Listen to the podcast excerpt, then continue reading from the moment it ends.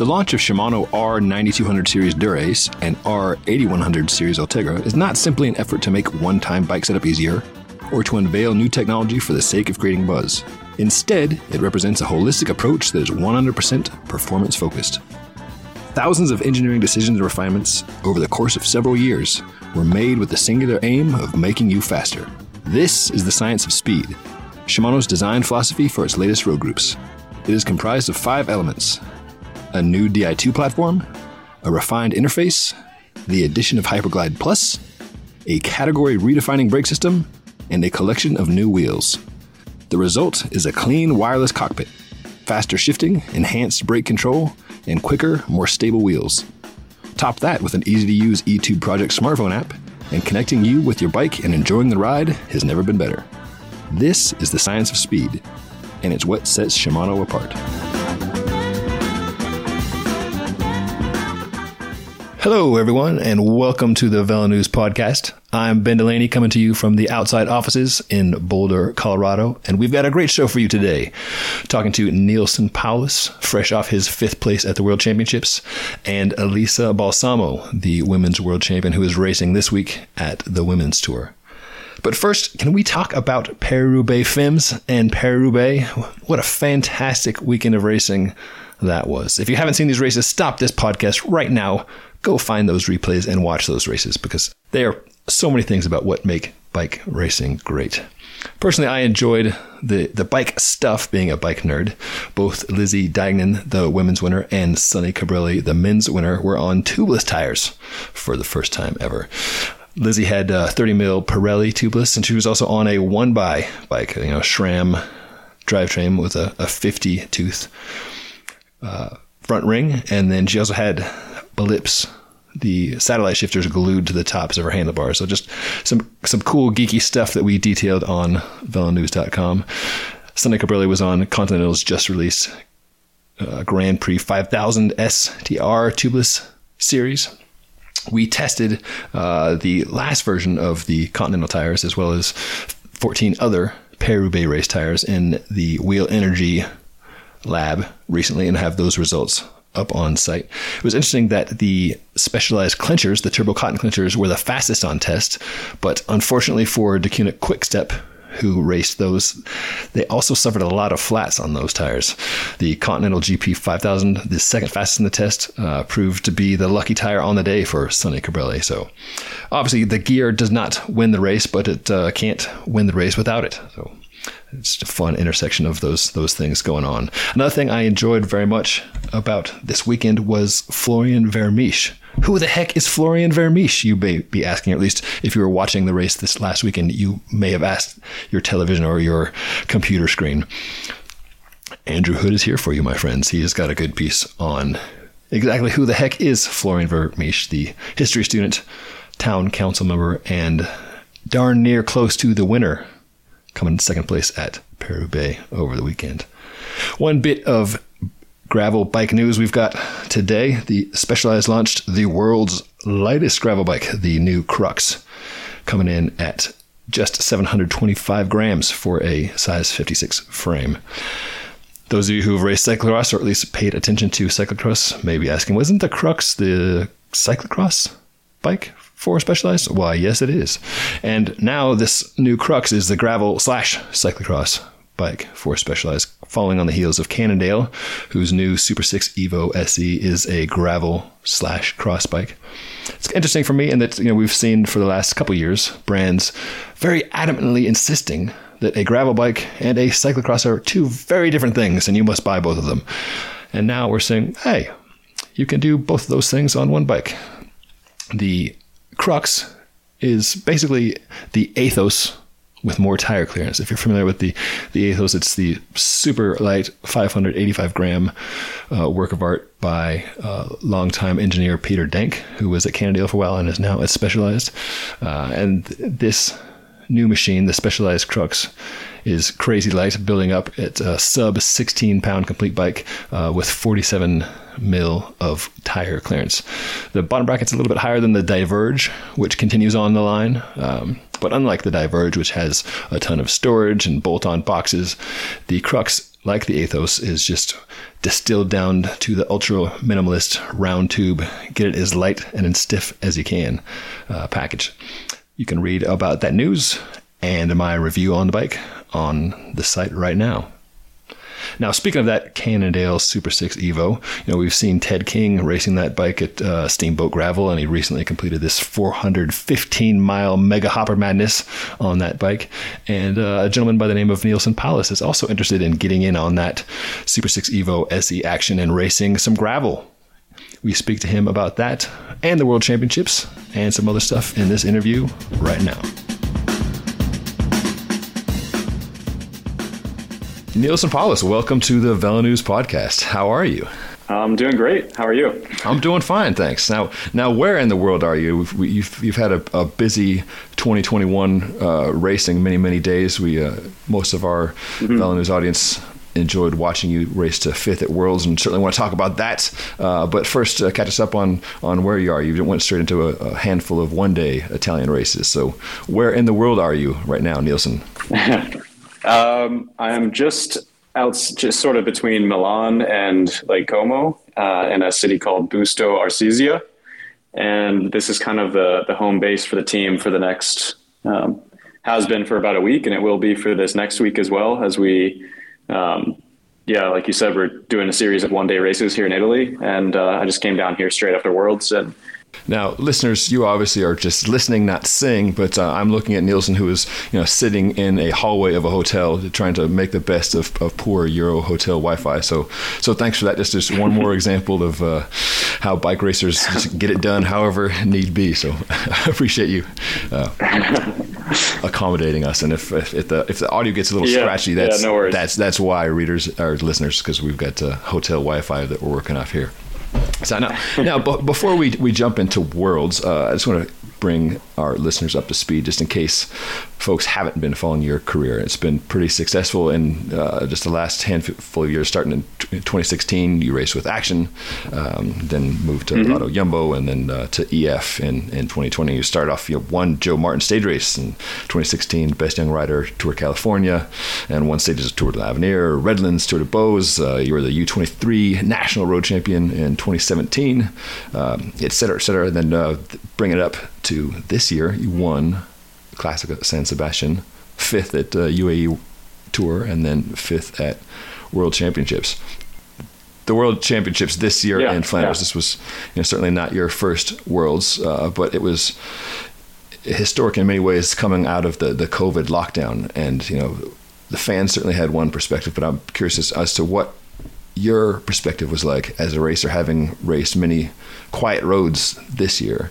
You know, what, what was the atmosphere like at Flanders for you? I mean, it was definitely one of the loudest world championships I've attended now. Um, I've raced mountain bike world championships uh, two times and road world championships. I think this would, would have been my, uh, I think fifth, fifth road world championships, um, including my U23 world championship yes. races. But by far the fans at in Flanders was, they were just incredible. Like the the noise, the the cheers were just deafening for almost the entire race. And after the finish, for about four or five hours, my ears were still just ringing from uh, from the people on the side of the road. And yeah, it was a it was a super special experience to uh, to race there, and also to be riding there on good legs was uh, especially special. But um, yeah, it was a, a super amazing experience and um, just super proud to represent USA out there. And um, just whenever you pull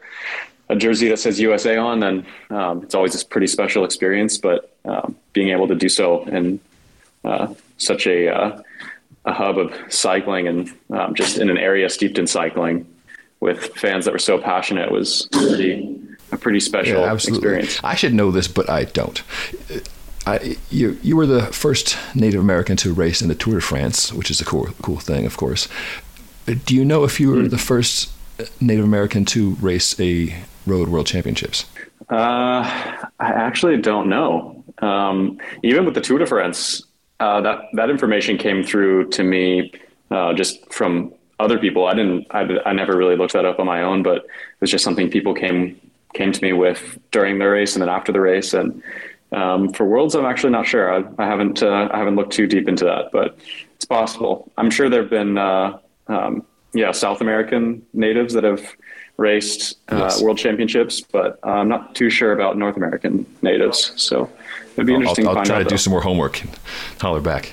Now, tell me about you know, more about the, about the course. And uh, Worlds is is unique in in many ways compared to you know normally racing with a trade team, and that one you're racing with your nation, uh, and two you're racing without radio. So, uh, could you tell us about you know one what the the U.S. plan was going into that day, and then two like what mm-hmm. what communication is like. And, and if you prefer racing with a radio or without, especially on like a, a tight, narrow, mm-hmm. very loud course like that.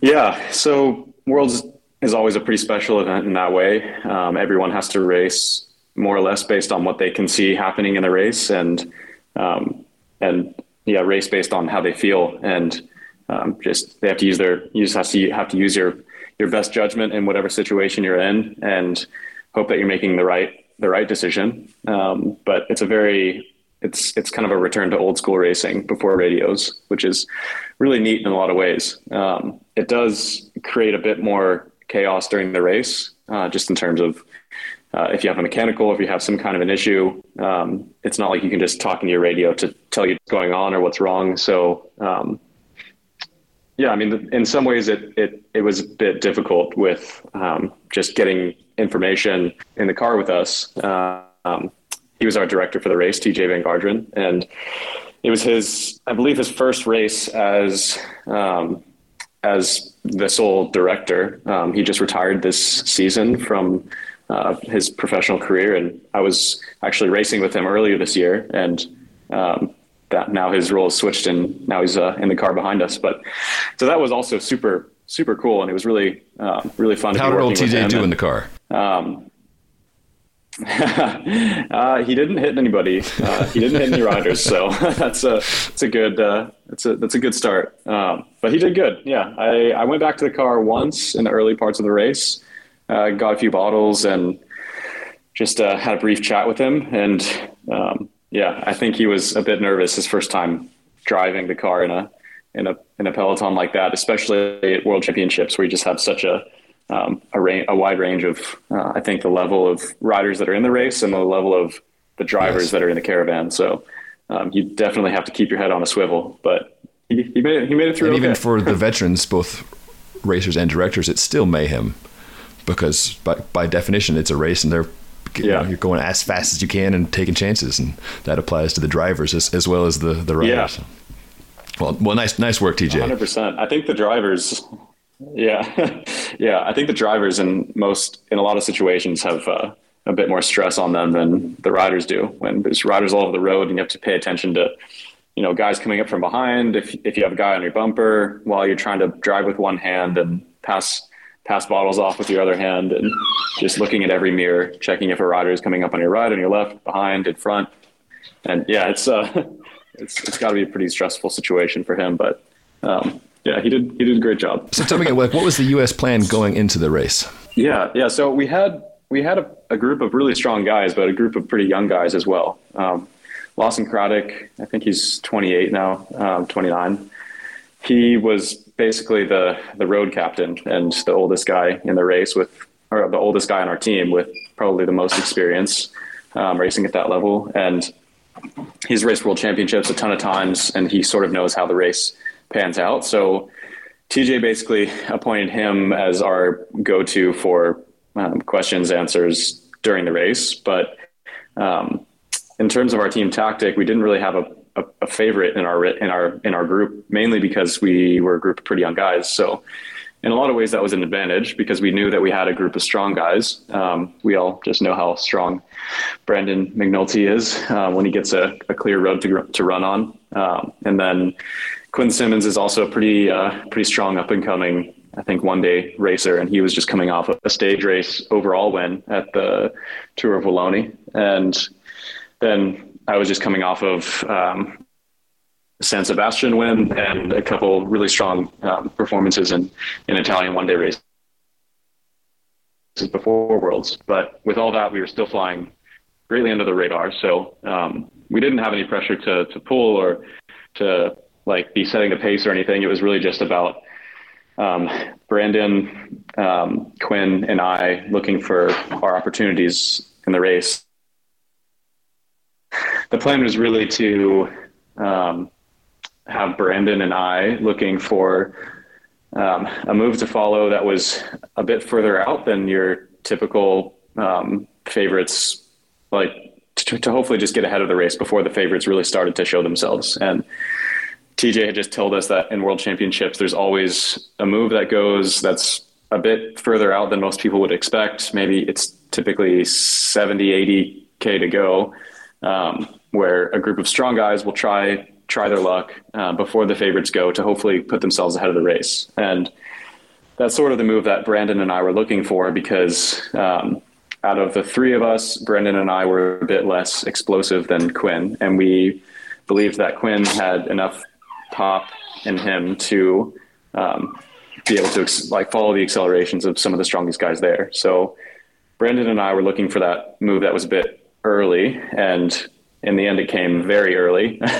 um, Brandon followed the first semi-dangerous move, which was um, included Remco Evenepoel. So it was a very um, strong move with about 200k to go, and that was just um, it was pretty insane that that, that it started yes. it started off that early. Um, but as soon as that happened, it made me realize that I really needed to pay attention and stay up there for when for yeah if if Brandon was if Brandon, if that group that Brandon was in ended up coming back, there was sure to be another group going uh, just to counter that one. So just told myself I had to be ready for that. And that's basically what happened. As soon as Brandon's group came back, um, a few K later on the um, Leuven circuit, before we went out to the cobbles for the final time, um, a group of riders started to go, and I saw France go, I saw Italy go, I saw Denmark go, and Belgium go, and I thought, shoot, those are like all the countries. Like those are the top countries here. I followed that move, and that's basically set me up for the for the result that I ended up achieving was getting into the group, getting ahead of um, the race with I think it was it was over 100k to go, so it was still very early. Um, but it basically put us onto the cobbles. Um, the last cobble sector that we hit, I think we had 30 seconds um, on the peloton, and the only ride favorites. So they caught us, and then it was already just a group of 20 or I don't know 15, um, and from there it was just a lot more clear how you needed to race. Remco was just riding the front, setting a hard tempo to pull the time out. So I just knew that as soon as we hit the circuit, that um, we were going to have to. I was just going to have to pay attention and not get caught out because as soon as Remco stopped riding, then it was just no no cohesive. Um, there was just no cohesion in the group. So um, I just tried to roll towards the front, even if it took a bit more energy to stay in the front. I kept myself in the race that way, and um, just just basically had to keep keep doing that. Just keep rolling into the front, never never letting a gap open, and um, just telling myself like put yourself back in the race. No, how, no matter how much like pain you're in, you just have to keep putting yourself back in back into the front. Um, just get back onto that wheel. Just do everything you can to to stay with the front group. And um, yeah, it ended up just setting me up for a, um, a really great result. Watching from the press room, that's what it looked like. Is that you were on your absolute limit, uh, especially in the closing kilometers when it was you know down to you know the, the chasing, know, the chase. Well, after you know when Alaphilippe attacked, uh, from yeah, the, from yeah. the video, it looked like you were the one to you know to, to try to follow there. Um, and then when the when the attack started going, yeah, it seems like you were just yeah, yeah. right right on the limit, um, but would as you said just kind of like willed yourself back onto the wheels.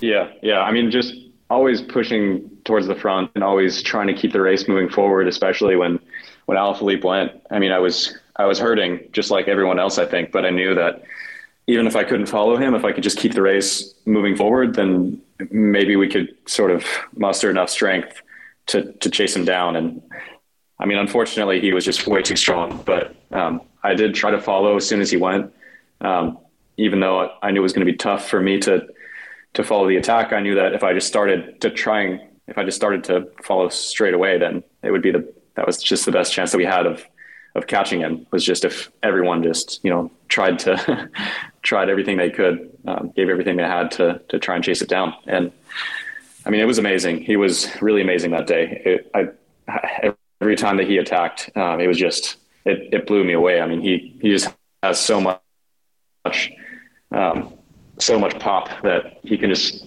put 50 meters into everyone so fast that you know he can get the gap, and once he gets the gap, then it's sort of a gamble um, on if if everyone behind is going to work together to chase him down. And we chased him down a few times, but eventually um, everyone just uh, had uh, yeah everyone was just a bit too empty and just couldn't couldn't pull anymore. So yeah a very deserved, a very deserving world champion. Absolutely, it's an exceptional ride by him and a, and a, great ride by yourself. So congratulations on that fifth place in worlds, and then right back into it. So I want to you know talk about your race days. You know, you've there's no no rest for the for the weary. I'm just looking at your your 2021 mm-hmm. schedule. You know, UAE tour seven days, Paris Nice 8 mm-hmm. days, Tour de Romandie, Tour de Suisse, Tour de France, uh, and then just, mm-hmm. you know uh, at least like eight days of one day racing. So how I'm just curious, like how your season is mapped out, and could you walk us through, you know, who's you know, are you the master of your own destiny sitting there with the, the notebook at the beginning of the season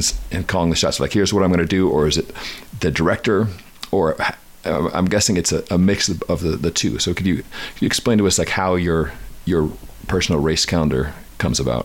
Yeah, yeah. Typically we'd get a call from Charlie Wegelius, EF's head director, um, in either November or December and he'll come to each rider with the schedule after speaking with the coaches and the other directors on the team and a schedule that they that they feel is best suited to the rider that they're, that they're working with. And this last winter that came, um, I think November, Charlie called me up and told me that he wanted me to start the year in UAE because it was a good opportunity to um, just test myself on an uphill finish, um, race a time trial, um, and it could have been a, a, decent opportunity for an early season result because, at least for myself, um, it doesn't take me a super long time to um, to get into race fitness. It, it, seems it feels like I only need a few, uh, like I mean maybe one one month, and then I'm basically as good as I need to be um, to to go to a race and. So the plan was to start racing pretty early with UAE, and then um, followed it up with some some more stage races until um, yeah, just go to to Paris Nice after after UAE, and hopefully with uh, the main goal being Paris Nice. But this season, the way that worked out was uh, I ended up being a bit stronger in UAE than Paris Nice, and um, after Paris Nice, I um, I took a short break, maybe like three or four days off, um, and then I, my plan was to prepare for the Ardennes um, Liège, Flèche Wallonne, um, uh, uh, Amstel, and unfortunately, that sort of got sidelined um, because a few weeks before, um, about oh, two weeks before I was supposed to um, go for those races, I got COVID and had to uh, isolate and sort of re restructure the season. But basically, in the in the winter, they laid out my schedule through um, through the Ardennes, and then they said after you finish the Ardennes, we'll see how you're feeling, and um, hopefully you can aim to race the tour. And that's basically what a lot of guys end up getting is you really only get your schedule through the first half of the year because I mean, I mean, even like this year, you know, it's a bit of an extreme example, but I got COVID in the spring and then everything needed to be changed. So yeah, basically after the, after the tour, um, luckily I went to race the tour, which was a great experience yes. for my second time. And I had a chat with with Charlie, and um, he sort of let me know what his thoughts were for the second half of the year, which was San Sebastian, back to the states for um, about a month of training, and then um, just one day races um, in in Italy. So, yeah, it's it sort of changes throughout the year. It sort of changes on the go based on illness, injury uh, of yourself and other riders. Lots of moving pieces, both both yours and the, the rest of the teams. So one one piece of the puzzle I'm curious about is is is gravel. Yeah. I've seen your sister Shayna Powless uh, flying the 2024 kit at a few gravel mm. races, and uh, just here in Boulder, Colorado, a little birdie was telling me that you're slated to do yeah. Big Sugar, one of Lifetime's races, a new one down in Arkansas. So first, can you confirm or deny, Mr. Powless, whether you will be making an appearance at uh, the Big Sugar gravel race? This year? Um, I will confirm that Big Sugar is a goal of mine, but I cannot confirm that I actually have a um, a lot of information as to how or when I will okay. be getting there. um, so, in my mind, I'm racing Big Sugar, and I can't wait to be uh, on the start line there with uh, the new Cannondale gravel bike. But um, yeah, I'm still trying to work out the details in terms of how and when I'm getting there because uh, I've got to get back to America first. But um, yeah, I'm super excited, and um, you know, the team uh, called me up and asked me if uh, I was available and if I wanted to race it. And um, yeah, I mean, I feel like I've been looking for an opportunity to to race on the dirt again. So yeah, I'm, I'm really excited. now, excited. You've done a lot of mountain bike racing in your past. Have you yeah. done any gravel events? I've never raced a gravel race. No, I think the last the last race that I did uh, on the dirt was actually World Championships as a U23 mountain bike worlds in, um, sorry, not as U23, as a junior in in uh, in Norway, Hafjell, and that was 2015.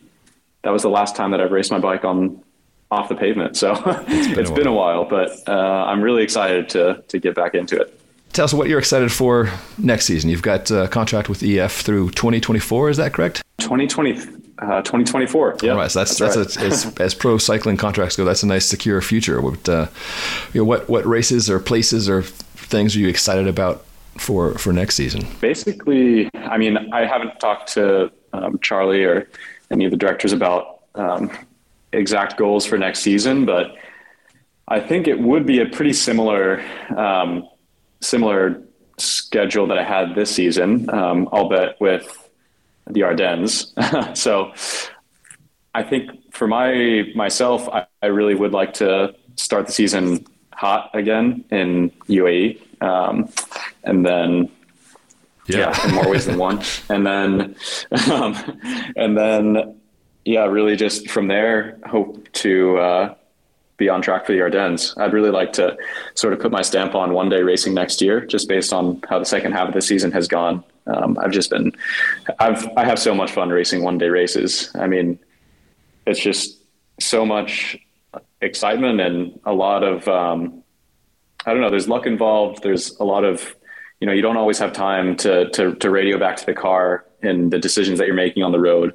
So you can't always really use your radio. Your radio is almost always there just for your director to sort of just give the updates that um, that the commissaires are giving him of time gaps and who's up the road. And but in terms of when and where you need to ride or attack, a lot of that does come down to just instinct when you're out on the road. And I think just that's what I love about one day racing is you just there's a lot more instinct involved than stage races where it's so much more controlled and um, planned. Uh, in one day racing, there's so much more chaos and um, yeah, excitement, I would say. So hopefully some more of that in the Ardennes because those races I think would suit me a bit.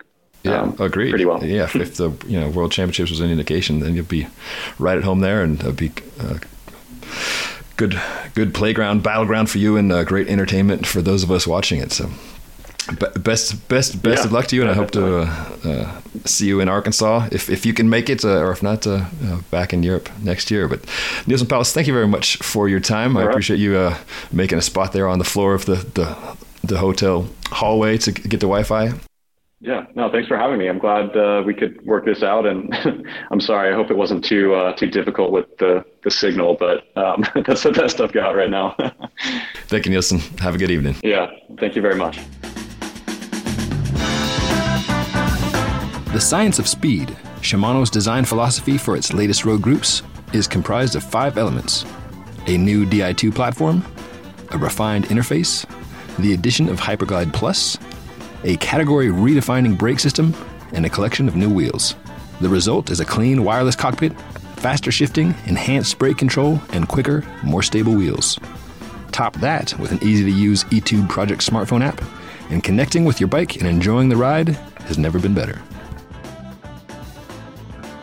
Our fearless road warrior, Sadhbh O'Shea, has been covering race after race after race. She was at the World Championships from the time trials through the road races, carried on through Paris-Roubaix, and now she is back in England at the Women's Tour, where she caught up with Elisa Balsamo. Let's go to that interview now. My name's Sadhbh. I'm from Velo News. Okay. Um, first of all, just uh, how are you and how are you enjoying uh, the women's tour? Uh, yes, it's my first time here at the women's tour, and uh, I really like this race. Uh, uh, yesterday there were some rain and was an hard stage, uh, but uh, yes, the stages are uh, good, and uh, also racing with this jersey is uh, uh, awesome for me. Yeah, what does it feel like every time you get to pull on this jersey? Uh, yes, uh, uh, is um, I have a lot of uh, good feelings, and uh, for me, it's unbelievable. And um, uh, I don't know, uh, it's like a dream. Yeah, do, do you still realize yet what you were able to do? Uh, I'm starting to realize uh, now with the jersey every day, with the bike, and uh, yes, day by day. And to be able to, to beat somebody like Marianne Vos. Yes, Did, did you, when you were younger, did you look up to her? Yes, uh, I think she is one of the most uh, successful uh, girls uh, in cycling, and uh, uh, she's like an example for me. And yes, for me, uh, 11 uh, uh, arrive first and uh, her, uh, she second is um, I don't know something uh, unbelievable. How, how do you look on this season as in total? Do um, was it a good season for you before the World Championships? Uh, yes, uh, I did a great spring um, with some good uh, results in the spring classics. Uh, then uh, I train a lot for the track uh, Olymp- Olympian Games. Uh, but uh, yes, uh, mm, Tokyo didn't didn't go as I hope, and this uh, world champion is uh, like a revenge for me. Yeah, how after the Olympics, how mentally do you um, kind of prepare for? Yes, it was very hard for me uh, mentally, uh, and yes, some people helped me a lot, uh, like my boyfriend, my coach, uh, my nutrition, and thanks to them, I'm here today, and I won this jersey. Without them, it, it was impossible. And next year you will be in, in Trek. What are you hoping with this team and for yourself? Uh, yes, uh, it's a big change for me, and I hope to grow up uh, and learn a lot from uh, such a great champion like uh, uh, Elisa Longo Borghini, Lizzie Deignan, Ellen Van Dijk, and all the other girls uh, in track. And to, to work with somebody like Ina Yoko Teutenberg as well as a as a sprinter yourself. Yes. How is that? Uh, I really think that she can uh, teach me a lot uh, uh, because she was uh, a super strong uh, sprinter, and so uh, yes, uh, uh, she, she can uh, give give me a lot of advice and uh, help. Yeah. And lastly, um, people see you as a as a sprinter, but do you see yourself as something more some, uh, more rounded rider? Uh, yes, uh, I think uh, I'm not only a sprinter but a good uh, classic rider. Uh, if I wasn't like the, that, I won't uh, win in uh, Leuven because it wasn't a sprint uh, race. But uh, uh, yes, Yeah. After winning the World Championships, what is your next big race that you would like to win?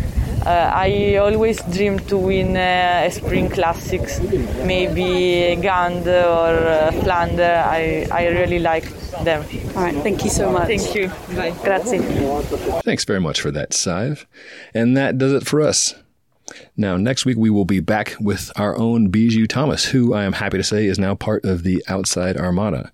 Many of you may know Biju from his series of cookbooks, the Feed Zone series that he did with Allen Lim of Skratch Labs.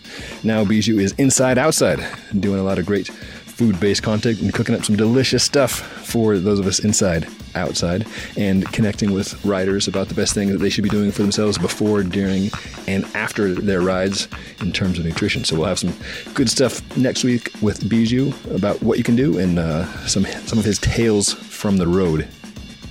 In the meantime, have a great rest of your week, and thanks for listening to the VeloNews Podcast.